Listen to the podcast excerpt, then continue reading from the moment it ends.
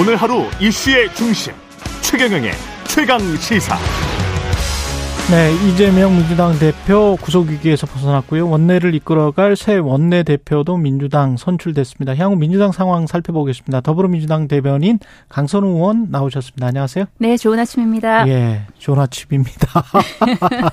가 의미하는 게 많은 것 같습니다. 기분이 네. 굉장히 좋으시고요. 네, 좋습니다. 예, 네. 기각 판결에 관해서 네. 기분이 좋다. 네. 예. 어제 늦은 밤까지 지켜봐 주신 국민 여러분들께 감사 말씀드리고요. 예. 그리고 사법부에서 그렇게 현명한 판단을 내려주신 거에 대해서도 감사 말씀드립니다.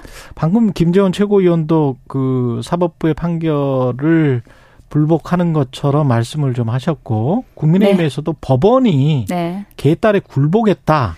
네. 이런 논평을 냈던데 어떻게 생각하십니까? 그렇지 않아도 제가 그 강민국 수석 대변인이 네. 그런 논평 냈더라고요. 네. 그래서 읽어보고 참 굉장히 쓰느라고 많이 쥐어짜냈다는 생각을 했어요. 이게 보면은 법리적인 이야기는 하나도 없어요. 그러니까 그냥 정말 정치적으로 이런 조금 막 험한 단어들을 조합을 해놨는데 보시면은 법원이 개딸을 굴복했다.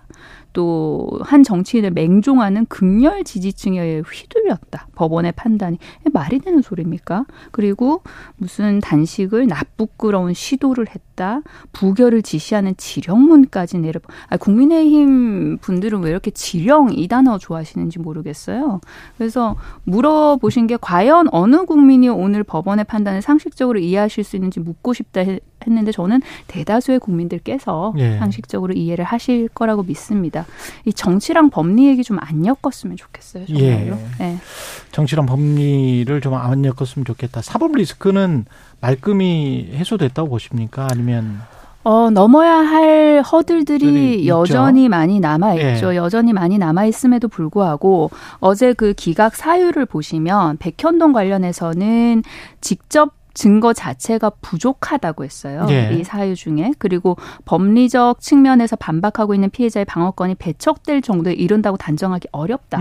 그리고 이 대북 송금권 관련해서는 심지어 혐의 자체 소명을 실패했어요. 검찰이. 예. 그러니까 이 혐의 자체에 대해서 다툼의 여지가 있다고 보인다고 했거든요. 예. 그리고 그 여러 가지 증거 인멸 관련해가지고 피의자가 그러니까 이재명 대표인 거죠. 직접적으로 개입했다고 단정할 만한 자료가 부족하다. 그리고 피의자가 정당의 현직 대표이기 때문에 공적 감시와 비판의 대상인데 증거 인멸 염려 있다고 단정하기 어렵다. 이렇게 했어요. 그러니까 하나에 관련해서는 백현동 관련해서는 이 피의자 방어권 배척되지 않아야 된다.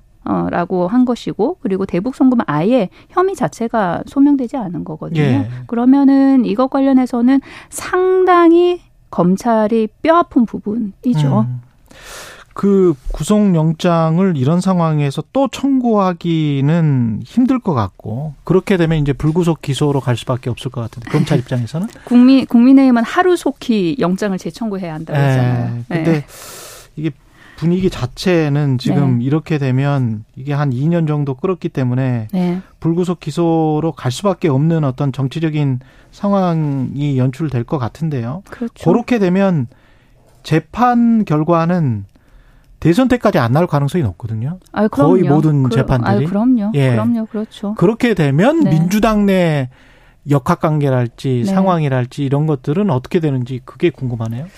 지금 예. 수습 국면이잖아요. 예. 그러니까 이제 박광호 원내대표가 그렇게 사임하시고 그다음에 어제 원내대표 새로운 원내대표를 선출을 했고 그래서 저는 이게 분열 양상으로 갈 것이라는 게 어쨌든 정부 야당의 바람 아니겠습니까? 예. 그런데 상당히 그 바람과 반대로 갈 가능성이 매우 높다라고 생각합니다. 민주당 수습 빠르게 할 거예요. 그리고 내부적으로는 상당히 돼가는 단계이고요. 네. 구심점을 갖게 될 것이다. 이재명 대표가. 아유, 당연하죠. 예. 당연하죠. 새 원내대표로 선출된 이제 홍익표 의원도 네. 그런 이야기를 했잖아요. 사실은 이재명 당대표와 함께 네. 총선에서 승리하겠다 그런 네. 이야기를 했고 네. 이렇게 되면 그동안에 이제 가결표를 던진 것으로 의심되는 의원들 누구도 알 수는 없지만 또는 그 어떤 그 전에 이제 박광원 전 원내대표 같은 경우에 가서 뭔가 거래를 한 것이 하려고 시도한 것이 아니냐 뭐 이런 네. 이야기들이 있었는데 네.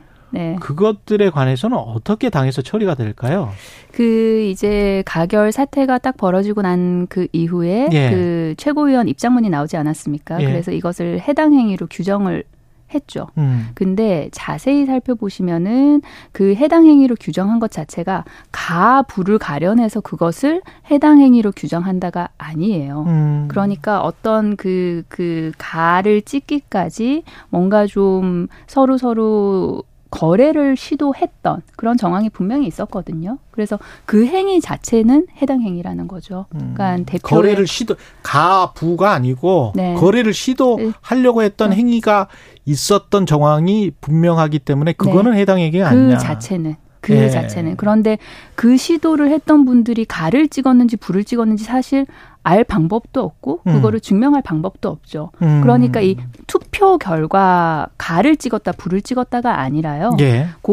이게 체포 동의안이라 함은 이 수사에 있어서 인신 구속이 필요하냐 필요하지 않냐를 판단하는 것이잖아요. 그렇죠. 국회의원이 그런데, 개별적으로. 그렇죠. 그런데 예. 그 행위를 갖다가 이제 뭔가 소위 쉽게 말씀드려서 딜과 그러니까 대표의 지도 체제를 바꾸는 거죠. 그것과 이렇게 결부시켜서 이렇게 한번 해볼까 저렇게 한번 해볼까라고 하는 것은 해당 행위라는 거죠. 그런데 그러면은 거기에 대해서 이제 상응하는 조치를 취하겠다라는 이야기까지 나왔는데 근데 예. 그 이후에 어떤 방식으로 하겠다 그런 구체적인 논의는 되지 않고 있거든요. 사실은. 예. 그러니 이제 그거는 원내 일인 거잖아요. 의원들의 예. 투표 행위였으니까요. 그러니까 새로운 원내 지도부가 들었을 테니까요. 저는 그 상응하는 조치라는 게 반드시 징계라든가 그런 것을 의미하는 것만은 아니라고 생각을 해요. 아, 그렇습니까? 예, 그래서 예. 어떤 식으로 이것을 통합을 해갈 건지가 새로운 원내 지도부에 던져진 가장 큰 숙제다. 그리고 그런 면에 있어서 저는 홍익표 대표 같은 경우에는 본인의 그 삼선이나 했던 그 소위 좋은 지역구를 예. 버리고 험지 중에 험지로 가지 그렇죠. 않았습니까? 그리고 본인이 일성을 밝히는 과정에서도 다른 사람에게 희생 강요하지 않는다. 나는 내가 이미 희생을 했고 희생을 해야 될 일이 있으면 내가 한다. 그런 일성이 있었어요. 그래서 그 철학과 가치에 기반해서 저는 통합 작업을 잘 해나가리라 기대를 합니다. 그래서 정부 여당 그리고 일부 언론에서 이렇게 좀 예상을 하는 무게를 두는 색출 작업이라든지 아니면 민주당의 분당이라든지 분열이라든지 그런 것이 일어날 가능성은 매우 매우 낮다. 예. 그렇게 생각합니다. 원내대표 선거 과정에서 우원식 의원은 그 불출마 선언을 깜짝 불출마 선언이었죠. 이게 왜 사퇴를 했었습니까? 저는 네. 전 대표가 그 누구보다 이런 위기 상황, 당의 어려운 상황을 잘 이렇게 수습을 하고 이렇게 네. 하나로 뭉치는 데 큰 역할을 하실 수 있는 선배라고 생각을 합니다. 근데 본인도 이제 그런 사명감으로 출마를 선언을 했는데 이게 지금 당 상황이 이런데 후배들과 경선을 통해서 뭔가 이렇게 막 경쟁하는 모습, 게다가 이제 이재명 대표가 그 구속영장 청구에 관해서 실질 심사를 받는 그 날에 이런 선배로서 그리고 당의 어른으로서 후배들과 뭔가 이렇게 경선으로 경쟁하는 모습을 보이는 것이 국민 여러분들께서 보기에 좋은 민주당으로 보일까 그런 큰 고민을 하셨던 것 같아요. 예. 예, 그래서 그렇게 다시 이제 불출마 선언을 하시게 됐죠. 네. 이재명 당대표의 건강 상황과 그다음에 당으로 본격적으로 복귀하게 되는 그 시점은 어떻게 될까요? 예, 제가 알기로는 단식을 그렇게 좀 장기간 하면은 한 2배, 3배 정도 회복 기간이 필요하다고 하더라고요. 예. 그래서 좀 완벽하게 좀 건강을 다시 회복해야지 좀 본격적으로 이렇게 활동을 하실 수 있지 않을까. 이게 마음은 물론 너무나 이렇게 좀 빨리 본격적인 활동을 하시고 싶겠지만 아마 옆에서도 그렇게 하기에는 놔두지 않을 겁니다. 의료진이나 직원들이. 예. 일단 건강 회복하는 게 우선이니까요. 네. 그 여야 협치와 관련해서는 그 이후에 만약 이재명 대표가 복귀를 하고 그렇게 네. 되면은 좀 풀리고 대화가 되겠습니까? 아니면은 여러 가지 현안이 사실은 그 전에 복귀를 해보면 민생 현안들도 있지만 일특검 사국조랄지 이런 것들도 있었거든요. 일특검, 사법소도 그 주제들은 다 민생에 관련된 거예요. 그 특검은 그 채상병에 관련된 것이고요. 그렇죠. 그리고 국조도 서울 양평 고속도로 등 그런 것들을 관련된 거여서 결국은 이게 정치 싸움이 아니라 우리가 진상을 규명하자. 그리고 진상을 규명하는 방법에 있어서 다른 방법론을 채택을 한 것이거든요. 그러니까 저는 이 여야 협치, 여야 대화에 고 이슈가 핵심이 아니라고 생각해요. 그러니까 지금 현재 여당 모습 보면 사실 그냥 용산 눈치 굉장히 보지 않습니까? 그런데 대통령이 야당을 뭐라고 규정하셨어요? 적대적 반국가 세력 아니에요? 지금 민주당? 그 용산에서 보는 시각은 그러니까 거의 민주당이 자유와 민주주의를 농락하는 그런 세력으로 규정이 되어진 거잖아요. 그러면은 여당 입장에서는 그런 용산이 민주당을 그런 세력이라고 규정했는데 그런 세력과 협치를 한다? 글쎄요. 그 국민의힘이 그럴 소위 용기가 있을까요? 저는 국민의힘 그럴 용기 없다고 봐요. 그 협치의 상징이나 이런 걸로 특히 이제 바로 직전에 보면 인사청문회 같은 것들이 있었잖아요. 그리고 인사청문회가 열릴 예정이었고 그런 세 개 장관 후보자 같은 경우도 굉장히 많은 논란이 있었는데 그렇죠. 이거 같은 경우도 누가 양보하든 간에 어떻게 좀 풀릴 수가 있습니까? 어떻게 보세요? 대통령실이 뭔가 누구 한 사람은 걷어들인다거나 사퇴를 한다거나 그럼으로써 여야 정국이 좀 풀려진다거나 저는 윤석열 대통령의 그 통치 스타일상 그리고 지금까지 해왔던 여러 가지 의사결정에 기초해서 그 다음을 예측해보자면 저는 윤석열 대통령 그냥 밀고 간다고 봅니다. 세계 장관 후보자도 다 밀고 간다고 봅니다. 그럴 때 민주당은 어떻게 대응? 사실 야당이 가진 무기라 함은 국민 여론 말고는 없어요. 그러면은 실질적으로 예를 들어서 이제 청문회 결과에 상관없이 그리고 국민 여론에 상관없이 대통령이 장관으로 임명을 하게 되겠죠. 지금 그 후보자들을 임명하고 나면 그 이후에 민주당은 국민 여론이랑 손잡고 그 장관 후보자들이 하는 여러 가지 일들에 있어서 다 감시와 견제, 비판해 나가야죠. 그러면은 윤석열 정권이 힘이 빠질 수밖에 없지 않습니까? 국민 신임을 못 받는데. 그 무기 말고 민주당이 가진 무기는 없죠. 민주당 임명하지 말라고 한들 대통령 임명 안 하겠습니까? 해임 건의안을 내도 끄떡도 안 하는데요. 거부권을 행사하고. 근데 이번에 이재명 대표 구속영장 기각이 그 여론에 국민 여론에 어떤 긍정적 민주당 입장에서는 영향을 미칠 것이다. 그렇게 보시는 거죠? 네, 저는 그렇게 봅니다. 왜냐하면은 민주당이 계속해서 이 수사 관련해가지고 야당 대표 죽이기다, 윤석열 대통령의 정적 제거이다, 그리고 정치 탄압이다. 근데 그런 게 어느 정도 저는 보여졌다고 봐요. 그래서 국민들께서도 이 그 기각 사유를 쭉 읽어보시면서 이런 거였어? 법원이 이런 판단을 했어? 라고 읽어보시고 나서 여러 가지 판단을 하시지 않겠습니까? 그리고 그 판단을 조금 볼 수 있는 첫 그 리트머스 시험지라고 해야 되나요? 그게 저는 다가오는 10월 11일 강서구청장 재보궐선거라고 봅니다. 이거는 어떻게 판단을 하세요? 국민의힘에서는 접전 이야기를 많이 하던데요. 국민의힘 의원들은. 국민의힘의 희망사항인 것 같고요. 희망사항이다. 제가 또 강서 의원이지 않습니까? 그 바닥 민심은 좋습니다. 민주당 입장에서. 바닥 민심이 좋고요. 그리고 이게 강서구가 원래부터 굉장히 그 정치의 어떤 민도나 이런 게 높은 곳이에요. 높은 곳이어가지고 정치 현안들이나 그런 게 상당히 많은 우리 강서 주민들께서 민감하게 받아들이시고 잘 알고 계세요.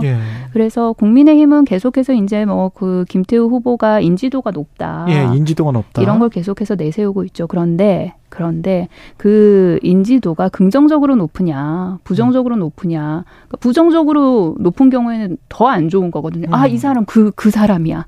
나 아는데 그 사람이야. 당연히 더 안 찍게 되겠죠. 그리고 두 가지가 혼재되어 있는 거 아닙니까? 윤석열 정권에 대한 심판, 그다음에 그 지역의 일꾼.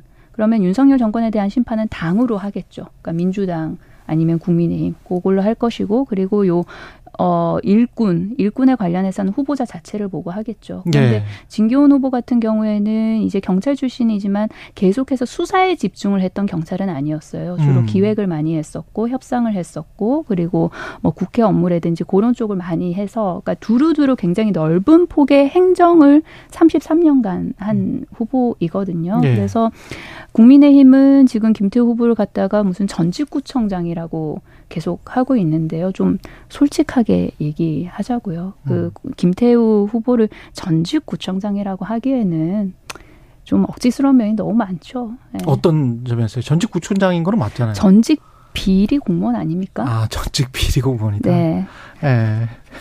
그렇게 정의를 해야 된다. 예. 예. 그리고 전직 유튜버, 현직인가 유튜브도 하고 계시고. 그렇군요. 예. 예, 알겠습니다. 그 총선과 관련해서는 아까 그 구심력과 원심력 관련해서 물어봤거든요. 김재원 네. 최고위원한테도. 네.